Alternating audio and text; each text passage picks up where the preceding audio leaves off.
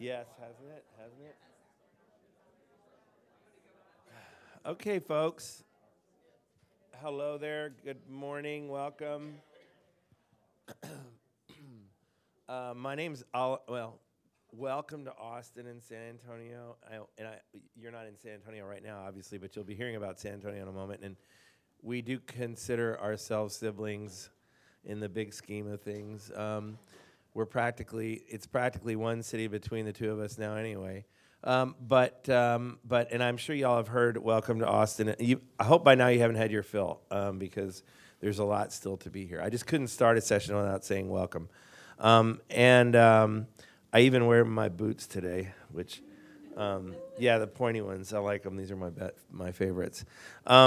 And I don't wear them usually, but I do sometimes. Anyway, so um, yeah, we've got some real interesting um, things going on in Austin. Um, I remember when I was a kid, uh, I grew up here, which is pretty unusual for Austin and nowadays. And I remember when I was a kid, every year we would rush to buy the World Almanac to see, and, and the, we would ri- open right up to the city rankings and see where we came in this year. And I remember saying, 45, we beat Peoria, you know, and, and, um, and we had been like 49 the year before, right? And now we're 10 or something insane like that. So it's a, it, it, you know, it's a really unique time because there's so much change in this city and San Antonio as well. Um, but uh, we definitely have an in, incredible, extraordinary amount of change in this town, and um, we feel it every day. And yet, our historic homes survive somehow, and I think it's uh, because of great leadership and great ideas. And um, we're going to find out more about those in a moment. Um, our speakers are um, Jane Lewis, who's the executive director of Villa Finale Museums and Gardens, the which is a property of the National Trust for Historic Preservation in San Antonio. Really, really interesting site. And uh, Rowena Dasch, who's the executive director of the Neill-Cochran House Museum, which is of the Daughters of the, uh, no, the Colonial Dames, I'm sorry, right.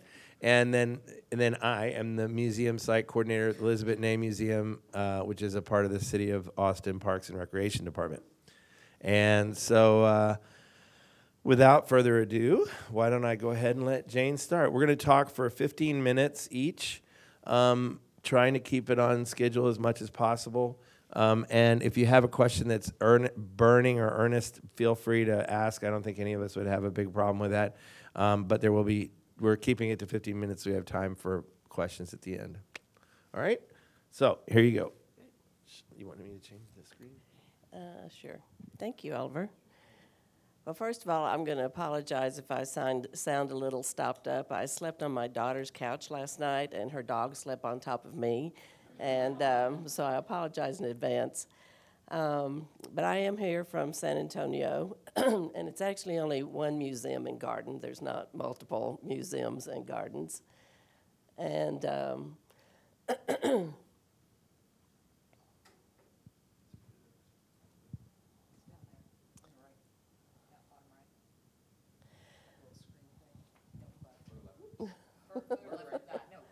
you can tell we're museum directors. We're not very technically competent here. I do. I want to let you do this. I'm sorry, folks. Okay, great. well, again, um, it's nice to be here this morning, 9 o'clock Saturday morning, and we're thrilled that this many of you are here. Um, I'm first of all going to tell you a little bit about um, Villa Finale. How does this page down work?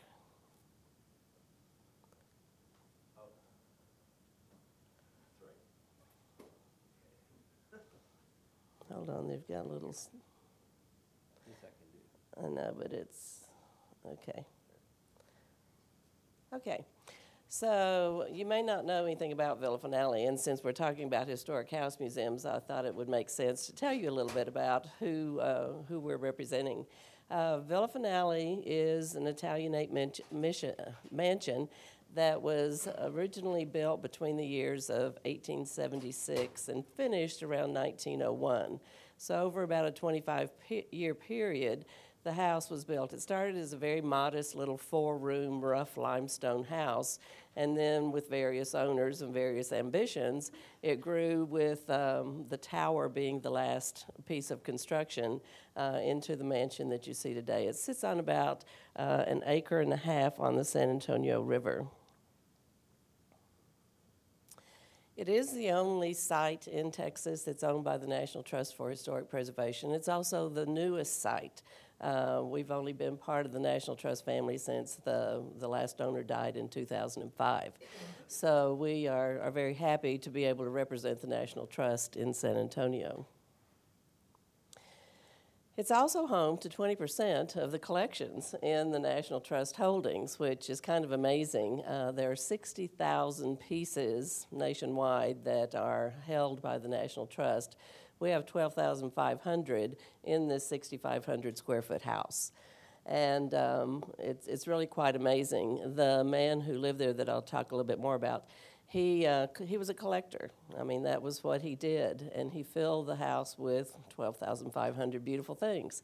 And he lived there by himself. And it didn't say, like the Barnes collection, you know, you have to leave everything exactly the way I have put it.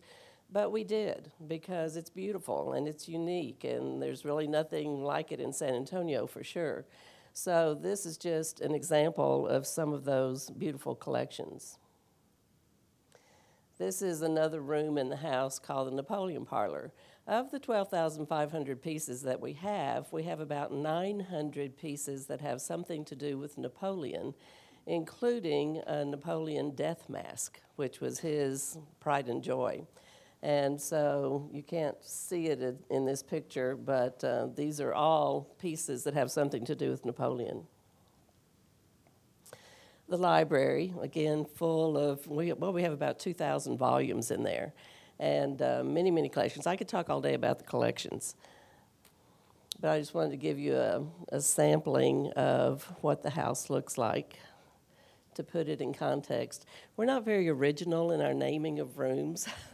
this is the blue sitting room and um, it uh, it also has most of the collection is 18th and 19th century European, uh, but this is some of the Texana that we have. We also have a very nice Texana collection.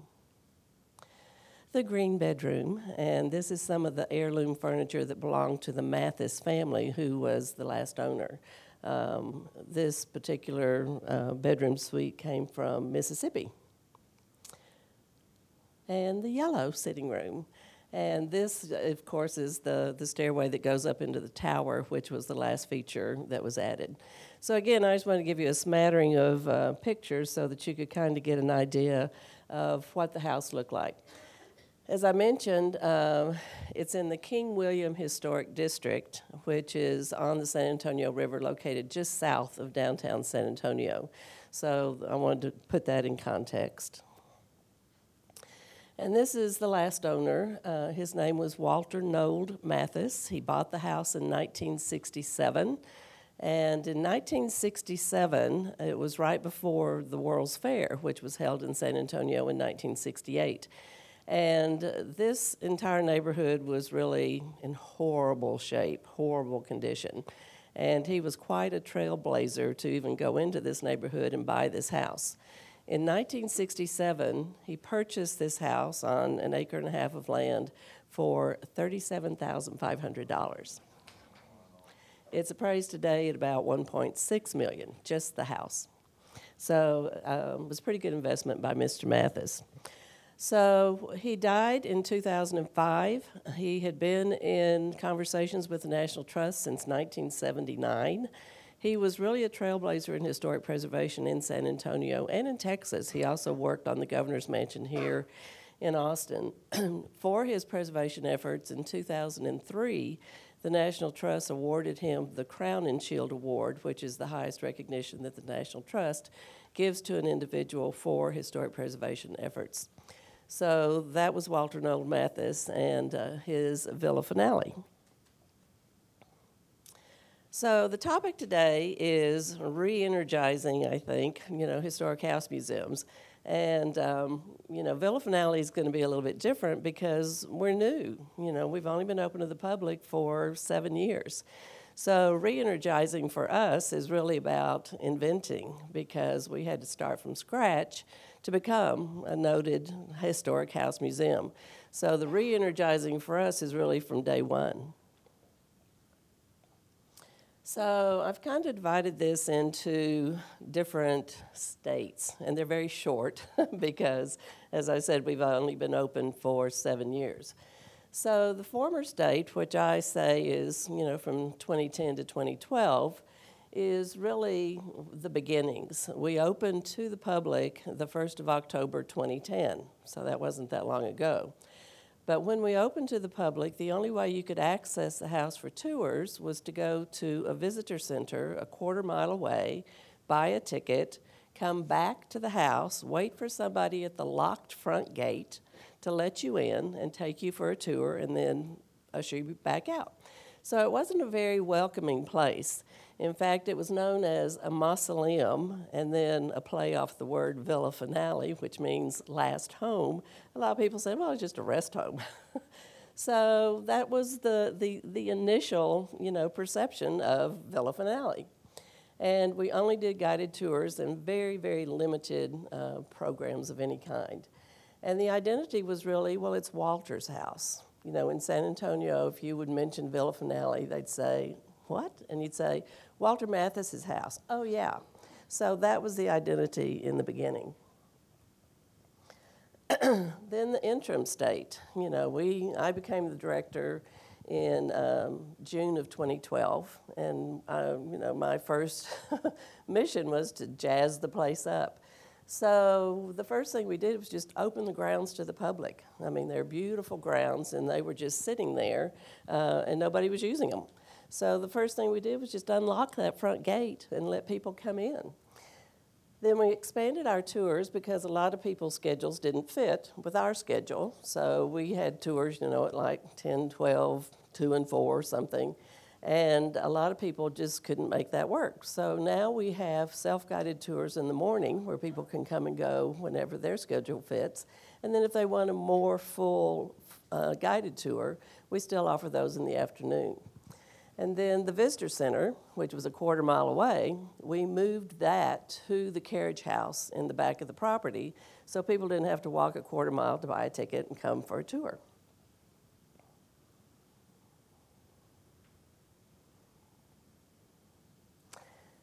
And so currently, you know, I call it the present state, and we've really enhanced our programs and activities.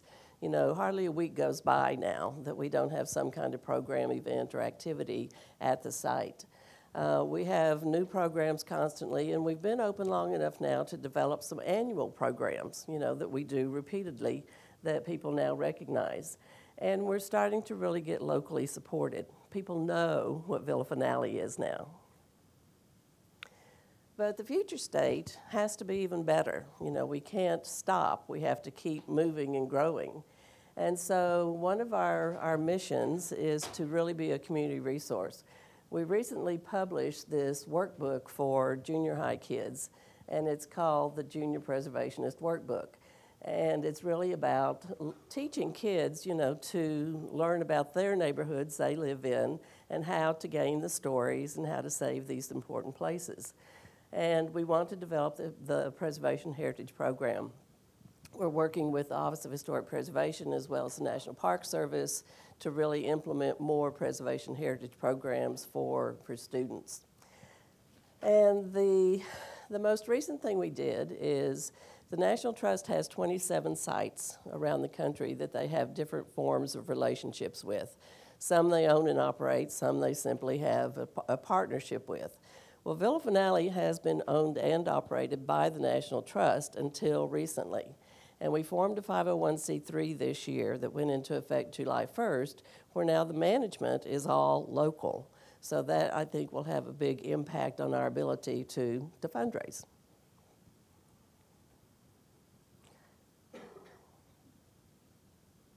Can't get this to work, I'm sorry. So here's some ways that I think we have been able to to succeed as well as we have. You know, you've heard the old saying, you know, keep your friends close and your enemies closer. Well, that's the way I feel about our competitors, you know, which could be other house museums or other museums, period. And collaborate. We do a lot of collaboration with various entities. This is an example. We had um, in we had in um, a couple years ago. We had it was called that was the year that was 1967, celebrating the year that Walter Mathis bought the property. And this represents all of the collaborators that we had at the event. And so we really do use other people to help us bring in a broader audience as well as help fund some of the events. We work very closely with our neighborhood associations. The King William Fair, which takes place during Fiesta, is a big draw in the neighborhood, and then consequently, they come to the house. So we do a lot of work with them. University Historic Preservation Programs. Um, there's a good preservation program at the University of Texas in San Antonio, and their students interact with us quite often. Uh, this is one of the graduate students. Uh, my husband's a teacher. And then we do Easter egg hunts. Quacks is the King William Association kids, and they use our grounds every year for their Easter egg hunt. So again, it brings people on the property, it engages them with the site. And then Photo September. We just had an event Thursday night, which is a reception for local photographers that participate in Photo September.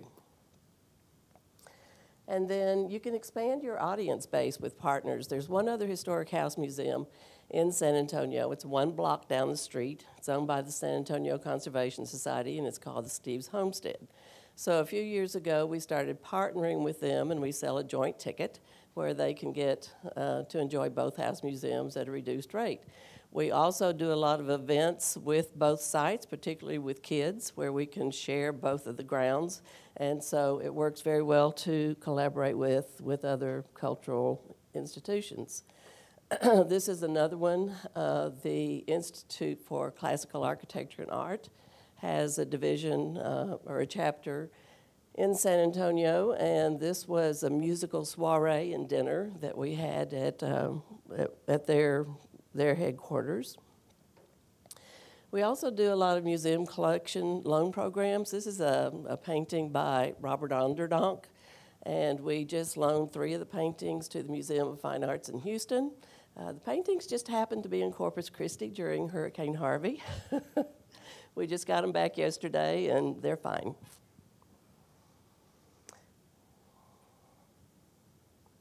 We also do uh, work with university presses. We're in the process of republishing a book on the artwork of Mary Bonner, which was published 35 years ago by Trinity University Press, and it will be back out at the end of this year. And an accompanying exhibit of her artwork from our collection will be at the McNay Museum in February.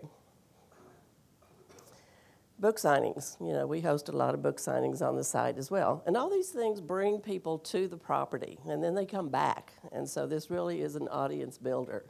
And again, we put collections in exhibits offsite to attract people as well. And then another area is, you know, you say diversity, I say diversify. And I really think you have to diversify to get the audiences that you want. Uh, we do a lot of interest-specific workshops. You know, with 12,500 pieces in our collection, we have a lot of things to work from. So this is a, a silver workshop that we did. We also just did one on quilts. We bring in experts in the field to do the, the workshops.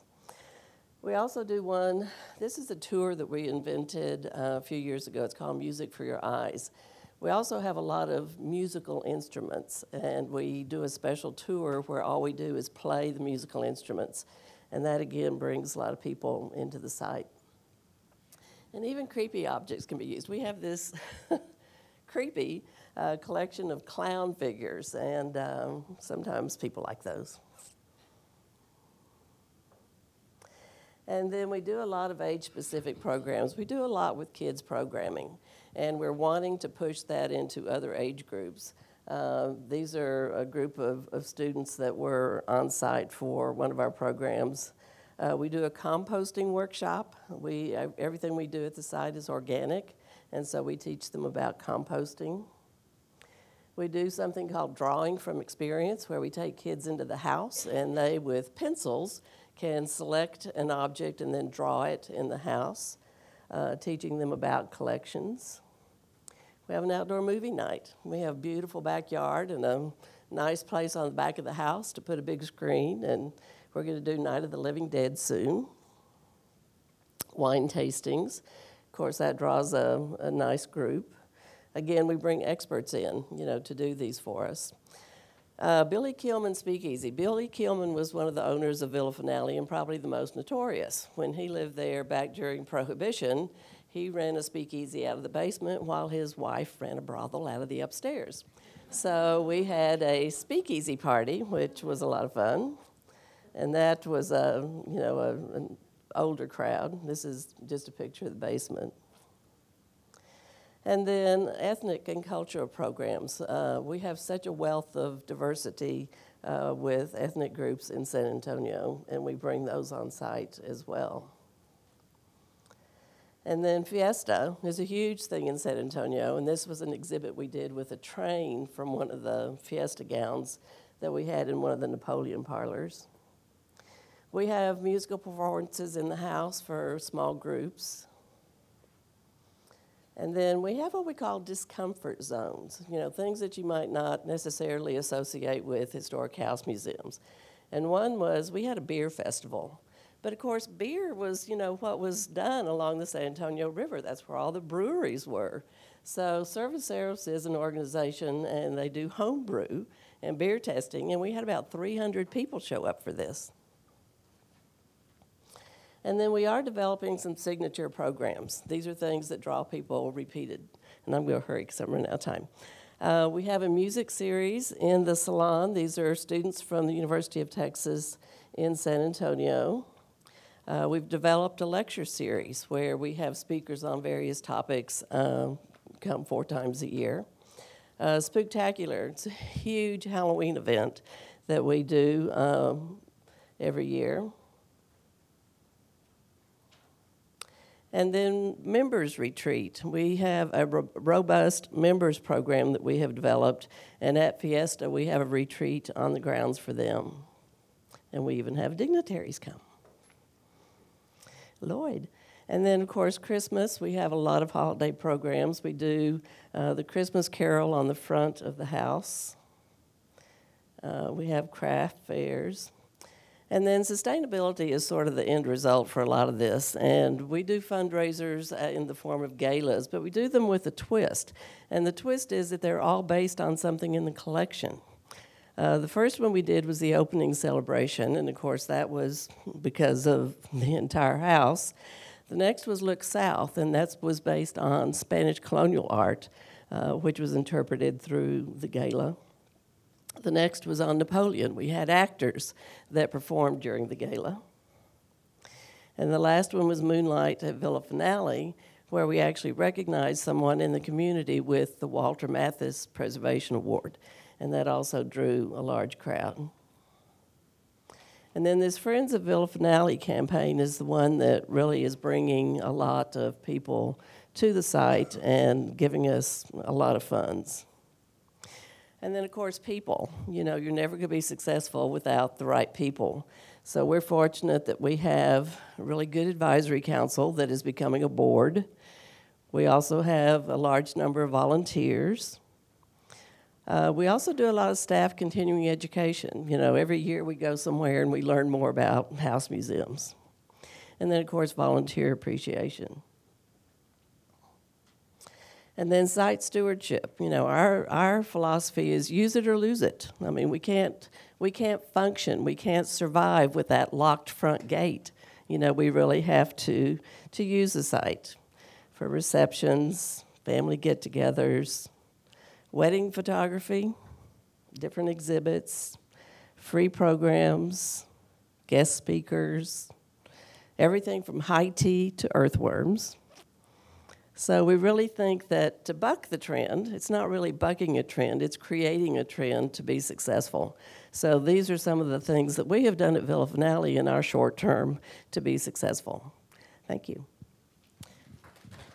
I'd like to introduce now Rowena Dasch, who is the director of the Neill-Cochran House here in Austin. Good morning. I'm going to um, get out of this, maybe, in slideshow. Here we go. Uh, while I'm setting this up, I'll just say um, uh, thank you very much for coming this morning and getting up early on a Friday morning. Since I live here, I came from, you know, my house, and my husband commented that this is the longest conference in the history of conferences. So, and I said, well, it would feel that way to you because you've been taking care of the nine-year-old and 12-year-old. Um, so uh, I am the executive director of the Neill-Cochran House Museum. Uh, we are about a 15-minute walk away from the museum right now. Uh, it's uh, what located in West Campus, and I'm going to talk a little bit. So the arrows don't work. Is that what you're saying? Page down. Does that work? You got to punch this thing. Oh, I see. Okay. Um, maybe. There. Okay. Uh, this is the, an 1887 bird's eye view of uh, the city of Austin. Um, the Neill-Cochran House was uh, built in 1856 by a young couple, Washington and Mary Hill. They were only 30 years old at the time and um, turned out to be a bit of a financial overreach. They ran out of money during the course of construction and never moved in. And actually, the house was never truly completed. In fact, let me go back for a second. Um, the limestone rubble exterior, which you see today, uh, we believe was probably never intended to be seen um, in the mid 1850s. Uh, probably it was intended to be plastered and scored. And so the thing that is actually most recognizable about us, um, these fantastic um, pine columns up against the limestone rubble exterior, really um, are the effect of um, poor budgeting. The house was also, because it was completed in 1856, it um, is a relic of the antebellum period in Austin. In 1860, um, almost 40% of the residents of Travis County were enslaved. Um, and that's out of 6,000 people. So it was tiny. There, there were not that many people who lived here, but of those who did, a vast number of them were enslaved. The house was uh, built with slave labor, and it was built with the expectation that enslaved uh, people would be the ones serving the property. And today, we think it's really important to recognize that, recognize the um, labor that went into the building, and actually, it's really fantastic that it was never plastered because the workmanship um, is is quite evident, which is which is neat. Um, but it's also it had. It is our view that had the house been completed after the Civil War, it probably would have looked different. Um, the outbuildings would have been done differently eh, than they were um, based on the expectation of the type of service that would happen there. So back to this map, um, you can see the Capitol here at the center. The brand new University of Texas at Austin is up there. It's that big building. That building is no longer standing. It's called Old Main, um, and it's where the UT Tower is today. And you can see that um, Austin was built on a grid. Um, they could do that because in 1839, when the city was established, there were four families in a stockade of animals on the banks of the Colorado River. Um, you can kind of compare this in some way, shape, or form to the way in which Washington, D.C. was established, except Washington, D.C. at least had Alexandria and Georgetown, and uh, Austin did not. So there really was nothing here. So they were able to lay out the center of town in a very methodical way um, because there was nothing in the way. We are so you know where we are sitting right now, but the Neill-Cochran House Museum, there's a one large building at the end of a row of four. I should have brought a pointer, so I apologize. That's the Neill-Cochran House Museum. Um, what's fascinating about this map is that the 1873 map of Austin orients that way. So East Austin is open, and you see almost nothing of the hills. Um, what happened was when the University of Texas was established, all that open land on the right hand side was owned by the university, but not developed.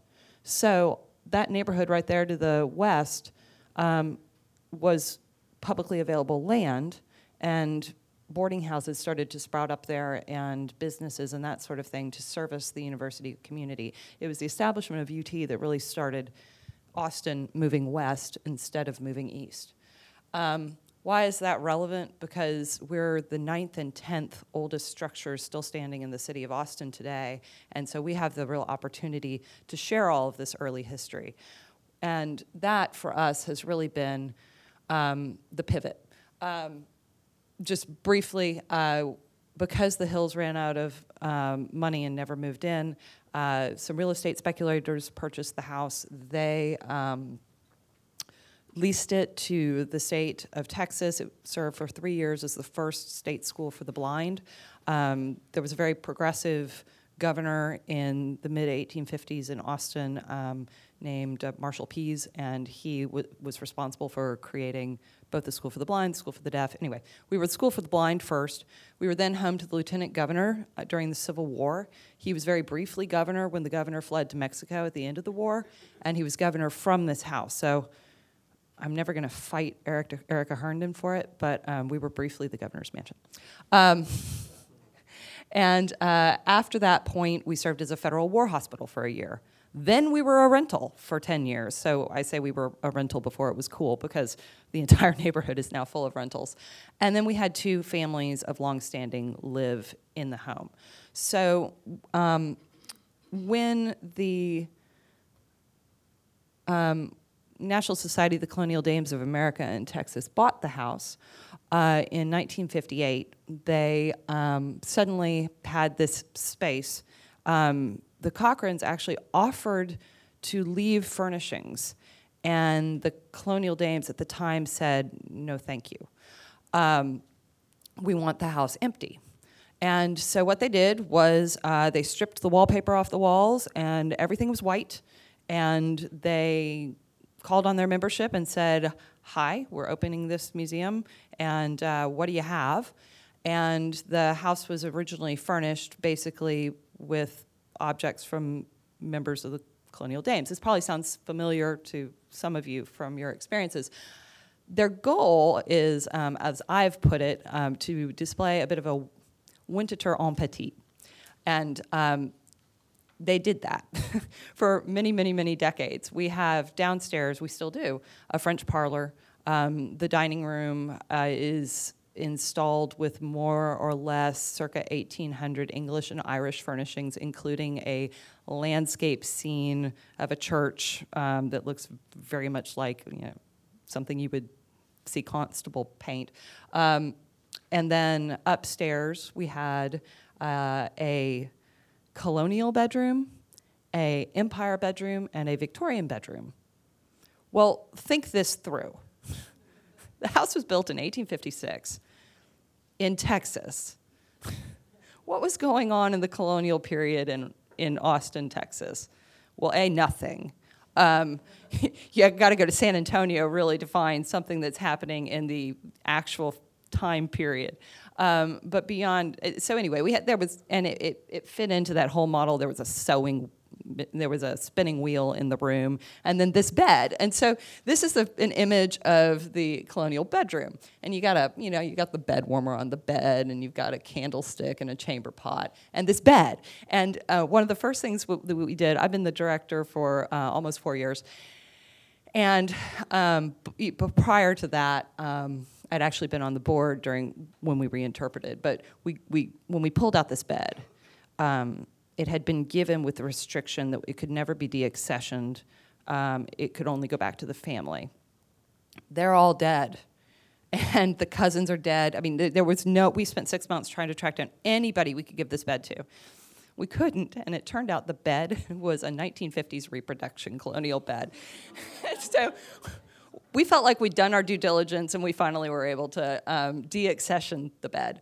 Um, so it was the house opened in 1962 and into the early 2000s uh, local members of the nscda in texas um, were running school tours we actually the first thing that they did that really began to open the museum up was collaborate with aisd on some really fantastic fourth grade school curriculum and for a number of years we had uh, a really robust tour system but that was about it um, and we were seeing about you know, a, a thousand to fifteen hundred people a year. That remained the case um, after the professionalization of staff, in, which happened in two thousand and five. Um, So um, in 2010, we went through a major restoration. Um, our neighborhood has changed very dramatically, and we were experiencing differential movement um, created by the many heavy trucks um, that were rolling up and down the streets relative to construction, as well as the massive dynamiting of the limestone bedrock in our area. Uh, the house had to be completely emptied of its furnishings. And at the same time, uh, we received a major gift from members of the Cochran family of objects that we knew to have been used in the home during the time that they lived there.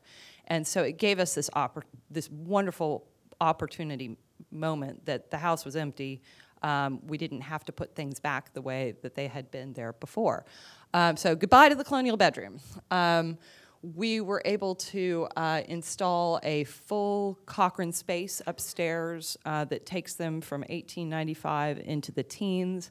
Um, we uh, also were able to install an 1855 bedroom. So, in other words, at that time that the Hills moved in, what would it have been like?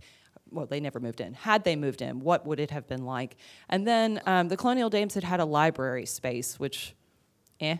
Um, so we got rid of that and um, turned it into an interpretive gallery. Um, we also, just subsequent to the change in um, interpretive focus, um, had a major changeover in staff. And um, my background is in art history and uh, curatorial work, and so I've had the ability to come in and do some really interesting things with our collection that's just the previous director was excellent and did many excellent things, but her skill set was different. And so this was kind of an, an opportunity to pivot. Um, and we today have a really strong programming director who has a background in science and technology as well as the arts and no museum experience before being at the Neill-Cochran House Museum. And so we have, between the two of us, the ability to kind of think very differently about what we do. Um, oh, also, so that, that bottom image, which is really quite terrible, is our downstairs meeting space, which the Dames added on in the 1970s, so it's a modern space.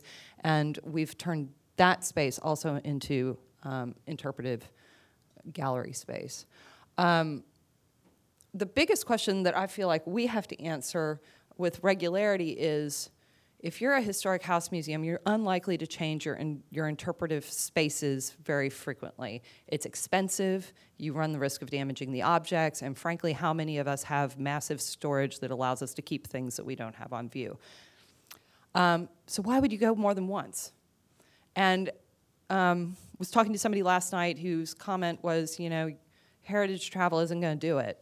Uh, we're seeing declining attendance. So, if you're going to be relevant, if you're going to actually be able to make your budget and you're going to be able to show that you're relevant by having attendance, you've got to be bringing in your locals.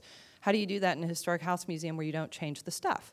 Well, we've focused on um, having rotating exhibits um, that we are able to bring people in to see something new and different. Um, over the past three years, we've quadrupled our attendance. Um, it was, I mean, 6,000 is not where we want to be, but we're getting a whole lot closer than we were when we were at 1,500. um, we um, have family programming that we've instituted that's the first Sunday of every month. We're now in season four, I think it is, and um, it's it's a snowball effect. As we gain visibility and more people hear about us, more people come, more people come more frequently. One of the things we do with our family programming is every month we do a scavenger hunt through the house, and every month the scavenger hunt changes. And so even if you've you were here last month, it gives people a reason to go in and rediscover those spaces and find something else in them. So, in other words, you're not just looking at the 1855 bedroom and say, okay, I've seen it, half tester, Iglesias clock, you know, I'm done. I don't ever need to come back here again. Well, you're looking for something else the next month. Um, we uh, have had a real visibility problem because we were open in 1962. Either people just know about us but don't care, um, don't know who we are. We actually, our T-shirt that we sell at the museum has the facade of the museum, and at the bottom of it says "Not a frat house," um, because everything in our neighborhood is either a frat house or a law firm, and so "Not a law firm" didn't sound as amusing to me as "Not a frat house." Um, but um, so people don't know what we are. Um, we have seemed forbidding. Um, we're opening up our grounds, and we see a whole lot more people using our grounds. We've just brought in a food truck who's on site permanently, and that's a, makes us feel more open and more accessible. Um, we've started collaborating with the Bullock and uh, the Friends of the Governor's Mansion. Oh, I'm, I'm out of time, um, but this is my last slide. Um, and, uh, and that has leveraged our name out there with their audiences. Um, and they are entities who have such great respect in the community that, um, you know, we're cool by association, I say. Um, and uh, we've also become a site for um, the West Austin Studio Tour. It was our second year participating in that. We saw a thousand people come through over two weekends just for that. And it's a completely different audience. And so it allows us to be a resource for our community and give artists a space to be. And it also, everybody who walks onto the property is going to learn something. And so we consider it totally mission appropriate. Um, our programming initiatives, they're having a huge spillover effect. Um, we, I just looked at our budget yesterday, and um, our venue rentals program this summer is, has done something like 400% of anything it's ever done in the summer. And that's because we normally have nobody there in the summertime, but we're becoming known and um, we're you know respected for what we do. Um, we're seeing increased numbers of community donors and an increased amount of individual giving. Again, I think we now have a proven track record over several, several years that what we're doing is valuable, and so we're starting to see that support come in. Um, and increased visitorship and an increasing sense of relevance to the Austin community. Um, there's a study that the Summerlee Foundation did that, if, if you haven't seen it, um, Google it. Um, and one of the things it says in there is uh, if you closed your doors tomorrow, who would care? And three years ago, we didn't have a good answer to that. And today we do. And so to me, that's what we're doing right. Um, but I'm out of time, so I'm going to turn it to Oliver. Yeah, I'll switch it for you. Here, can you- can you hold this for Oliver for a second? Gotta dig something out here. Oops, sorry.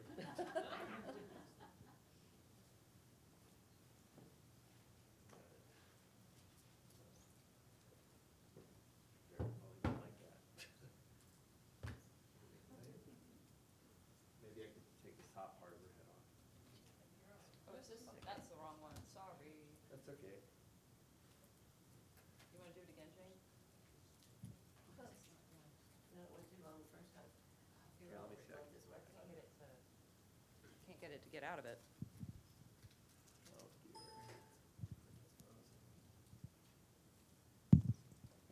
Dear. Here.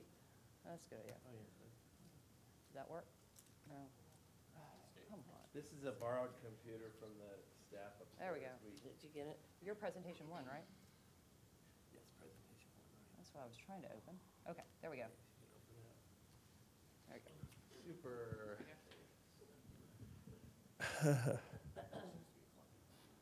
Yeah, sorry about that. And, and I was at another session, there was some technical stuff, and I was like, we're not gonna have technical problems at our session.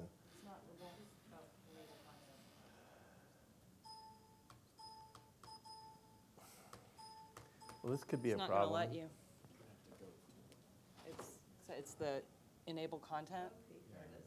Oh, do we have a tech guy? Oh, super, he heard the dinging. Okay, thank you, thank you guys very much. Well, my plans for being technologically sound, just obviously, but we managed, right? We're on. Um, so again, uh, my oh, and let's all give the sound guy a big round of applause. Yay! Thank you, man. I can, I know you can hear us. Um, also, uh, uh, I want to say um, that I, I have not been to Villa Finale, and I've always wanted to, and I have had the pleasure to be at Rowena's place, and uh, And Elizabeth, you were there the other day, and we can both attest. I think that the interpretation is really impressive. That that um, Amanda does a great job. So I Andrea, I'm sorry, does a great job. So um, it was really impressive. So I'm the director, well, the museum site coordinator of the Elizabeth Ney Museum. Um, Elizabeth Ney Museum is a very interesting place. Let's see if we can make this one work now. Oh, for goodness sake, where's the. There it went. I don't know how it did either, but anyway, well, better better start moving here in a minute because I got a lot of. Anyway, so um, so this is what the Elizabeth Ney Museum looked like when it was built. Uh, the first picture on the left is 1892, and the picture on the right is 1907. Um, and I'll tell you about Elizabeth in a moment, but this is about the site. First of all, the the it was originally built as a studio for this woman, Elizabeth Ney, who is a remarkable individual. Um, and the first building there was the original iteration of the studio. Then she decided to make it more home-like and build the rest of it on there. Um, let's see here. Let's hope this works. There we go. Great. Okay, yeah. So this is the inside of the studio. Um, she was, and and that's another view of the outside there. This gives you a sense of what the interior is like. Um, we are on a. Uh, oh gosh, I can't really see that very well, but it's we have we have this beautiful building, which I hope y'all appreciated when you saw it. It is kind of it's a little bit schizophrenic. It's classical and it's neo neoclassical and neo Romanesque, but um, it's on a two and a half acre lot in in the heart of central north central Austin, around in Hyde Park, if anybody knows where that is. And it's a busy, busy thoroughfare on the north side. That's 45th Street. The other streets are quiet, but 45th Street's very busy, and it faces 44th. There's a creek that runs right through it, um, and that's Waller Creek, which is actually just down the hill from here. It goes around like this and comes down that side of town. All right, let's see. Great. Okay, so Elizabeth, who built the building, she was a truly remarkable individual. That's her on the top left, and obviously both of the ladies are her. Um, she was born in Munster in 1833. She uh, she was to try and condense it into it's impossible. And this is about programming, so I'm going to talk more about programming. I'm not going to spend a lot of time on her history, but she was born in Munster in 1833. She told her parents at the age of 19 she was going to go to Berlin to study sculpture, and they said that you're not going to Berlin to study sculpture. And uh, she said, "Well, I'm just gonna." She said, "If I do not do this, I shall die." And so she went on a hunger strike and nearly died. And the they called the bishop in, and uh, and the bishop had to. They called the bishop to talk her out of it. He visited with her. He came back to the parents. He said, "You guys are gonna have to make a deal here because she's serious." And um, so she went to school in Munich. They said, "Okay, okay, we'll set you up with some friends in Munich. It's a nice, comfortable Catholic, easy to deal with city, um, and uh, we'll, you'll be safe there. You'll live with friends, and um, not go to school, but you might get some tutoring." Well, she applied to the school in Munich anyway. She applied three times. The first time they didn't even bother to look at the application. The second time they said no. And then the third time they said, okay, provisionally, okay, if it'll give you, you know, we'll give you a, okay, well, but only provisionally. And soon after, she became the first woman ever admitted in the Munich uh, School of Art, and she graduated at the top of the class. And the school itself said, you must go to Berlin. And so finally, she made it to Berlin and she was the first woman enrolled in the sculpture program in Berlin. And she had it was such a difficult uh, thing. They had to she had to study anatomy separately from her classmates um, because it would not be suitable. Not only that, she had to study bovine anatomy. They gave her a cow to study anatomy on because they couldn't, tr- you know, they, it would be too offensive to have her looking at human beings, um, where the other guys were look, guys were looking at, you know, not clad humans. Okay, so anyway, she but she killed it at Berlin. I mean, she just wiped. She just really did an amazing job. Impressed everybody. She became a very active celebrity almost. She became a celebrity in, in the community in, in Berlin. Um, uh, her first major piece was Schopenhauer, and it, it made a big splash. Um, and one of the reasons she did Schopenhauer was because she figured when I sculpt this guy, I can tell him, listen, women are a lot more capable than you think. And he indeed wrote to friends saying how much this young woman has impressed him. Uh, and he said, maybe if women can put themselves out like men, they can accomplish great things, which is a really complicated statement. But it's also Im- indicative of what an impression she made on Schopenhauer. And she's on his Wikipedia page. They talk about her, as a matter of fact. Um, she became the house sculptor for King Ludwig II of Bavaria, um, who you may or may not know, Neuschwanstein Castle and several others. Um, and that was a sculpture she made of him at Neuschwanstein. Um, the marble is, in fact, in Germany. This is the plaster which precedes the marble. She's working on a clay there of William Jennings Bryan, for better or worse. But she's working on the clay there, and then the clay becomes a plaster replica. The clay gets replaced and disappeared. I mean, the, the clay gets, it, it doesn't survive. The plaster replica then becomes the model for the marble. So the Ludwig there preceded the Ludwig that's in, in uh, Bavaria. Anyway, um, so she became, because of her friendship with Ludwig and her friendship with uh, basically revolutionaries who were trying to create a nation in Germany, um, and Garibaldi in Italy. Um, the Prussian police, secret police, came after her and said, We've got to talk, Elizabeth. And she said, I've got to leave.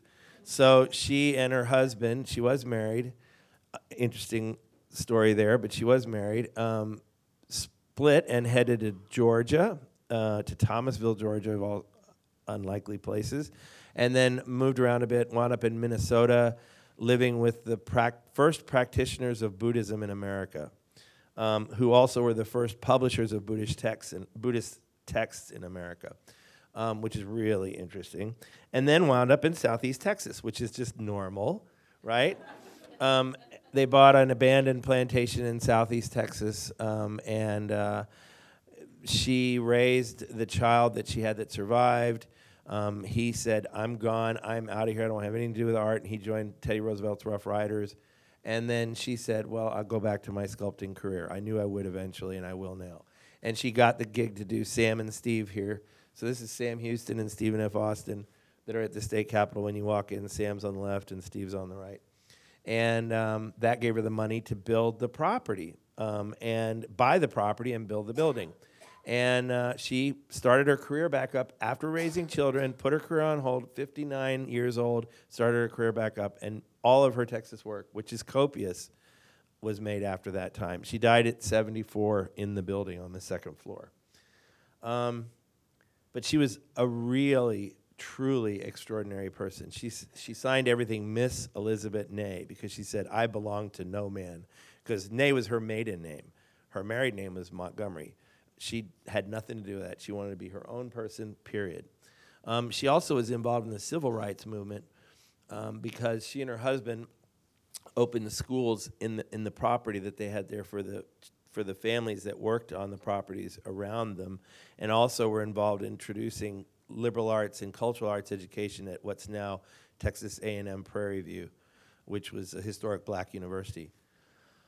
After she died, her best friend um, Ms. Dibrell here bought the building from her husband. Her husband survived her.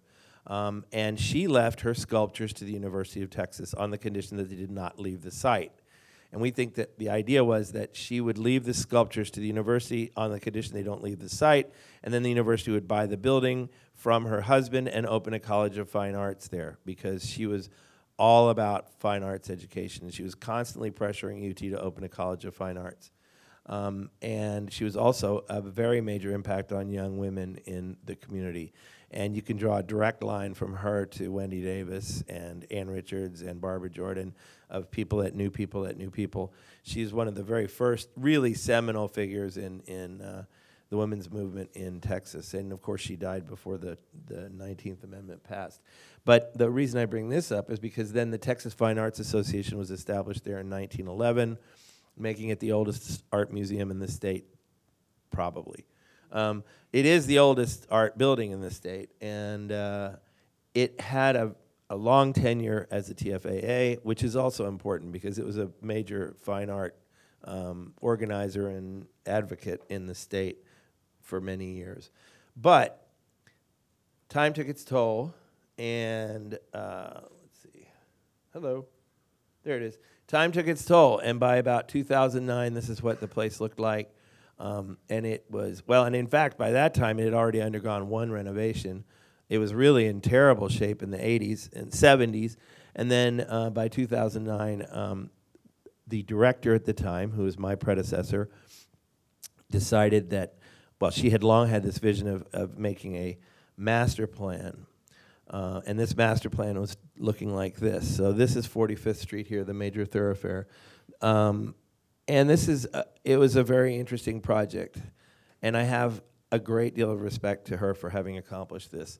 Um, she intended to return the site to 1907, which was the, when Elizabeth died, and um, and uh, build a couple of outbuildings for office space and uh, collections and so forth. But that would be replicas of outbuildings that were on the site. And she intended to replace all the landscape, all the, the trees and brush and everything else that you've seen, which had nice pockets in it, but was rather overgrown, and make it all native landscape. Very interesting decision. It sat well with some people and less so with others.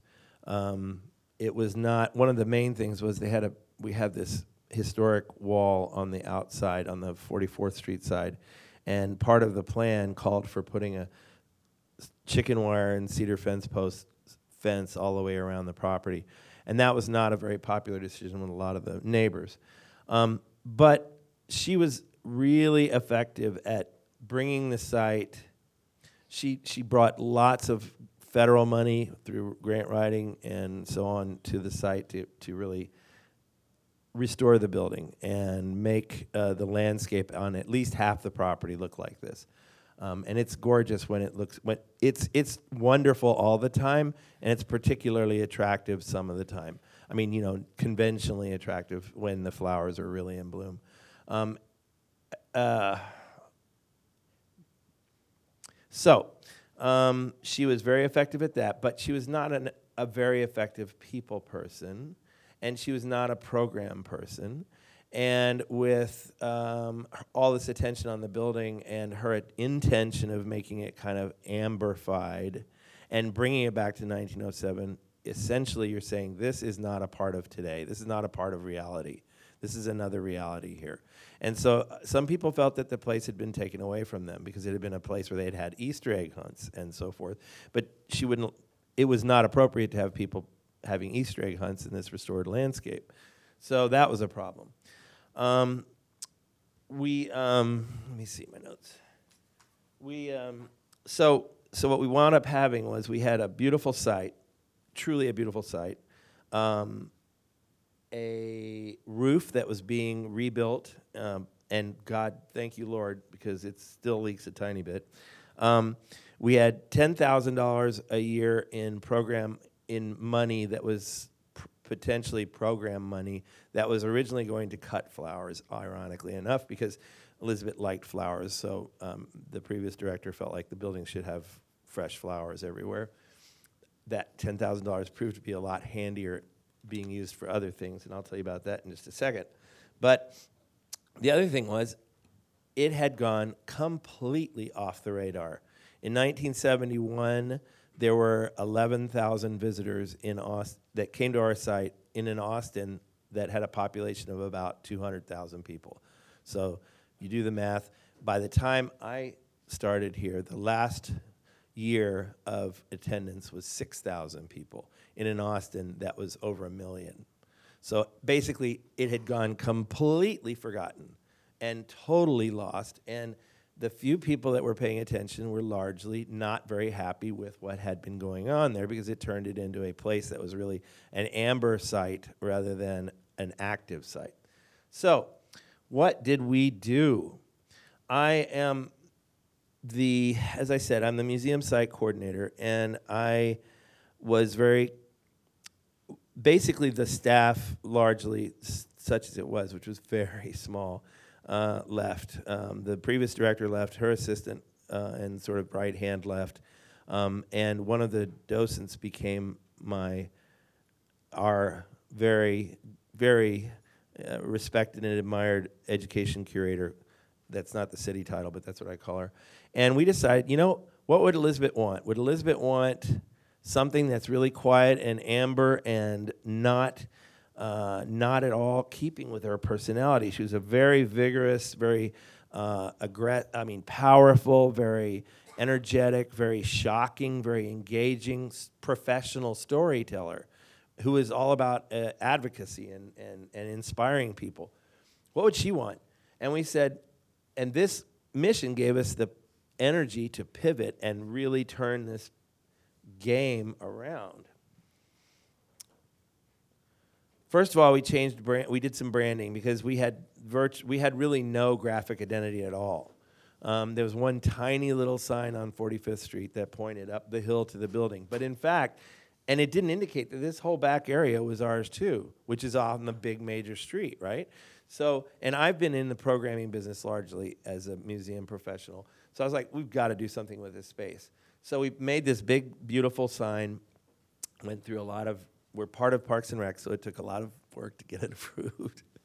but um, but it did, and it really branded that side of the creek, which was essentially a void at that time because nobody knew what was going on on that side of the creek. She had planted on the n- south side of the creek, but never on the north side of the creek, so it was basically vacant.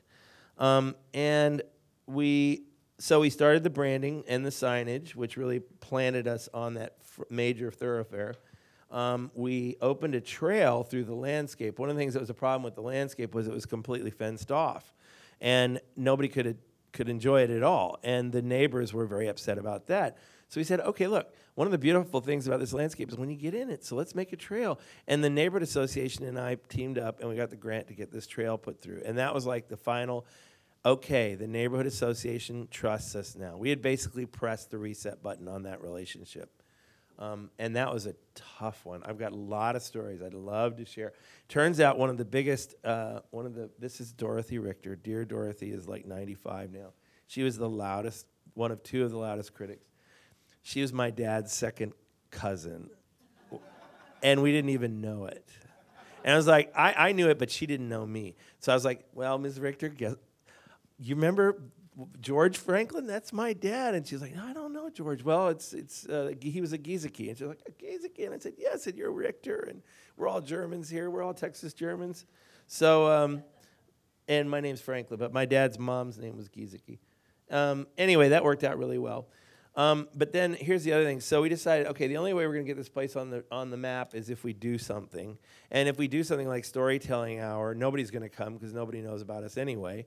So why bother? That'd be just a waste of time. So we figured instead, what we're going to do is we're going to focus on three main big events and just blow them out. We're going to do put everything we have into three main events. And the first main event was when we reopened. When I came on, we were still in, recon- in construction.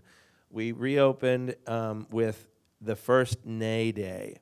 And Ney Day was, uh, was a great event. It was a lot of fun, and we had, oh, probably 800 people show up, and we advertised it as best we could. We uh, got as much coverage as we could. We relied. It was really our first time out of the chute. So, but we were able to get a good crowd, good music, a lot of women on the stage, which was important to us. That building back there is still an abandoned building. It's a storage building. Unfortunately, we well, we're really trying to raise the money to make it something better. Ney Day now is over 1,500 people come, and that's four or five years down now. Um, but it's a lot of fun. Um, our second big event is the Polka Apocalypse. So we have every year we have the first annual Polka Apocalypse, and um, so this is going to be the next next one's going to be the fourth first annual Polka Apocalypse, and um, it's a ball. And one of the great things about Polka Apocalypse, so we get all kinds of people who play polka, and those people are doing the chicken dance, and um, and it's and it's, I mean tattoos and lederhosen. You don't see that every day. Um, and uh, these are two of the gentlemen that have played at our at our event. Brave Combo is the main main polka act in town, um, but they're not even from town. We've been getting people from other parts of the state to play, um, and it was originally designed as a pan ethnic polka festival because there's so many ethnicities and cultures that use polka. So we were able to bring in groups that were not normally associated with what has become the only way that people thought about it, if they thought about us at all, was that old white lady's place. Um, so we've been working very hard on that 'cause she would have hated that too. The second thing that we did was portraiture in the park, and it's become now it's called "Who Are You Anyways?" And um, what we do with that is we, uh, because she was such a, accomplished portrait artist, what we do with that is we say we are going to make all these. Um, uh, um, we're going to reiterate portraiture. How can we? How many different ways can we come up to make a portrait? M- meaning, yeah, I know. Well, no, I know, I know. I'm, I'm gonna hustle. Um, but anyway, it's really it's great because it's a meta concept thing. The next, then we do. Um, so the three ones were Ney Day, Portraiture in the Park, and Pokepocalypse. And then we do some art, some science stuff, like we have the Celebrate Urban Birds because we have the landscape. We have STEM here with Liz, 3D Liz. Uh, and we do our nod to the neighborhood with the Christmas thing. It's not a Christmas thing, it's a holiday thing, it's a wish tree. And it's been a great tradition. People have really dug that. Um, also, I want to point out Ney Day. So, one of the things that's been really great to do, it- has evolved into a celebration of women in the arts, sciences, and civic culture. So we're bringing all kinds of women's programming in, and health screenings, and the Girl Scout Robotics Club, and um, women trapeze, but also this. You know, one of the things about focusing on women is that we can cover every culture in the world, if because obviously women are in all of them, right? So. Uh, we had the Hey Lollies, which was a brass band, uh, Las Tesoros de San Antonio, which was a uh, the women were in their 70s, 80s, and 90s mariachi singers, and they were absolutely amazing. Jones Family Singers was this great gospel group out of Houston. Riders Against the Storm is a rap group that's fronted by a husband and wife team. Um, and they're pretty strong. They're like um, they're like Tribe Called Quest, but a little harder that's anyway they're political and then ruby frey is a, an alt sort of an alternative band that is all women and we were very happy to have all that group. Um, then the next big game changer was oh i'll be darned. Didn't come through. Well we had a okay so we've started doing uh, contemporary art on the grounds. Um, and most of it is done by women um, almost all of it's done by women, and we've had some wonderful pieces. The main piece, the picture didn't come through for some reason. It's a big picture, I guess, but it's this wonderful piece that was a very obvious piece, and it made a big impact, and the neighborhood loved it. And then we started doing these other shows, and we've had right now we have five women represented on the grounds at this moment. Does our session end at ten fifteen? Okay. Um, and then we have Art Swap. This has been a great event that we have a lot of fun with. We do the Writers in Residency program, um, and then we do the Short Short Fiction Festival. Um, and we have uh, um, drawing in the building. I can't remember the name of it right now. Uh, drawing salon. We do other things like this was brilliant. This was a um, Frontera Fest um, theater piece that they did in our building. And then the last two slides I want to talk about is the getting art on the inside. We did this series called Meet Her Hands with a group called Boss Babes. And this is where I want to talk about partnerships. Really, all of this was done with partnerships. Every single thing here was done. It's absolutely impossible to do this stuff without partnerships. I have two FTEs on site, and that's me and Lindsay. Um, and so we started this program called Meet Her Hands with this group called Boss Babes. That's a network of young women creatives in Austin, um, and it's a very active group. And we so we had these little shows of three in the, each summer. We have three young women artists, m- primarily of color, um, who are having their first museum art show, and it's in this small room in the building that is a reception room that Elizabeth exa- built as a reception room. And it's been an amazing experience. We're bringing wonderful, creative, really unique people that really would not have really come to this site if it wasn't for this for this programming.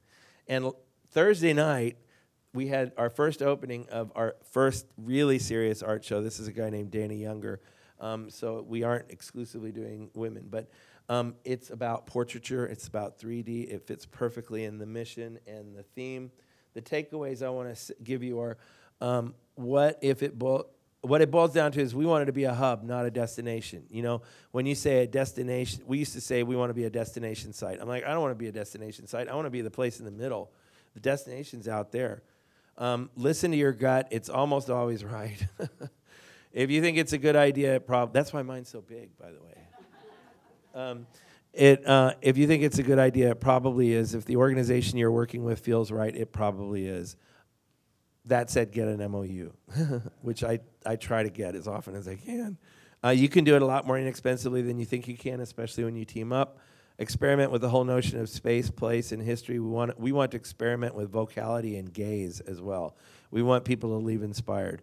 With collaboration, trust, humility, and honesty, you can accomplish anything. And humility is important. Give other people credit before you give it to yourself, always. Uh, and Elizabeth would have wanted it that way. Now, so these are just two last moment notes. I want to say special thanks to, I didn't even know Laura was going to be in the room. My boss, Laura Esparza, my supervisor at the Museums and Cultural Programs Division, for letting us go out there and really do crazy things that we've been doing. It's been great. And to Lindsay Barris, who's not here. But Lindsay, it couldn't do it without Lindsay. And having a great team is essential. So, wish I had more time. Um, oh, yeah, well, our visitorship went from 6,000 to 22, 23,000 in four years. Yeah, so it's worked pretty well. okay, questions? We're going to be sitting here for a few minutes anyway, and there's break between the next. There's time. Uh, okay, well, we've got a minute or two then. Yes? I hope I can do a two-part question. How do you do this with only one other full-time employee? A, I break myself in half, and she does too. So we have four full-time staffers, and um, and um, and um, collaboration. It's just crazy amount. Just really like the Boss Babes thing. They bring. We don't have any volunteers. We have a very hard time getting volunteers. Sure, of course. We're a staff of two as well, and I think um, I made this comment in a panel yesterday afternoon.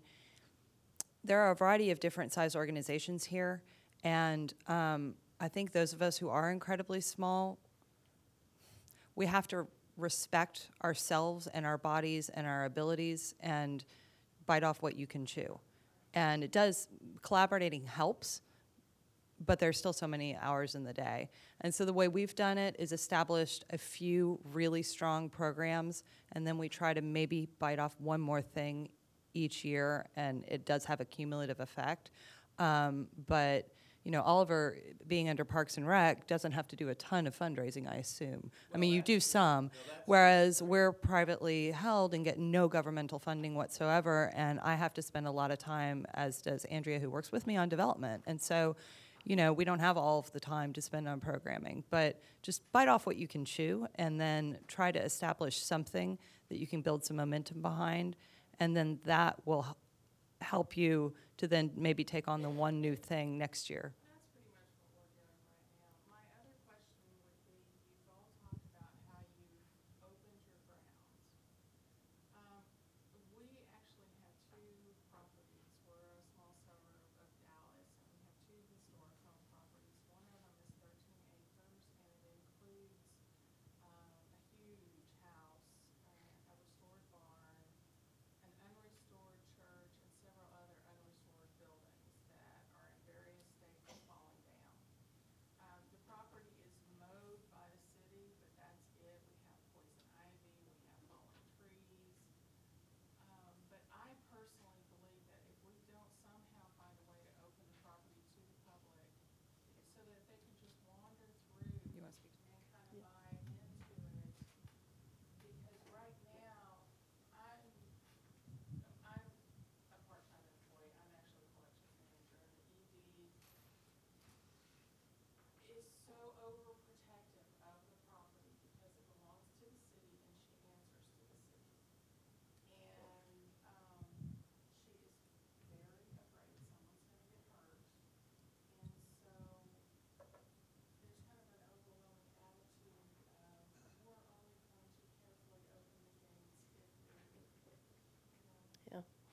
Well, good thing is if it's owned by the city, they have a nice umbrella liability policy, I'm sure, so uh, that shouldn't be a problem. Um, you know, our, our site's not all that big, it's an acre and a half, but we do partner with, it's the South Texas Gardening Volunteers. And it's a group of people that just love to work on gardens and grounds. And so we open the site to them, they come and they help us. Uh, we have one person that's responsible for the buildings and grounds, so we need volunteers and we need help. And I'm sure there's organizations that might be able to do that. Y'all have other questions, I am, I'm so sorry we ran long, but uh, any, you probably do. We're certainly happy to stay here. And if you have, if you feel like you want to leave to go to the next session, please feel free.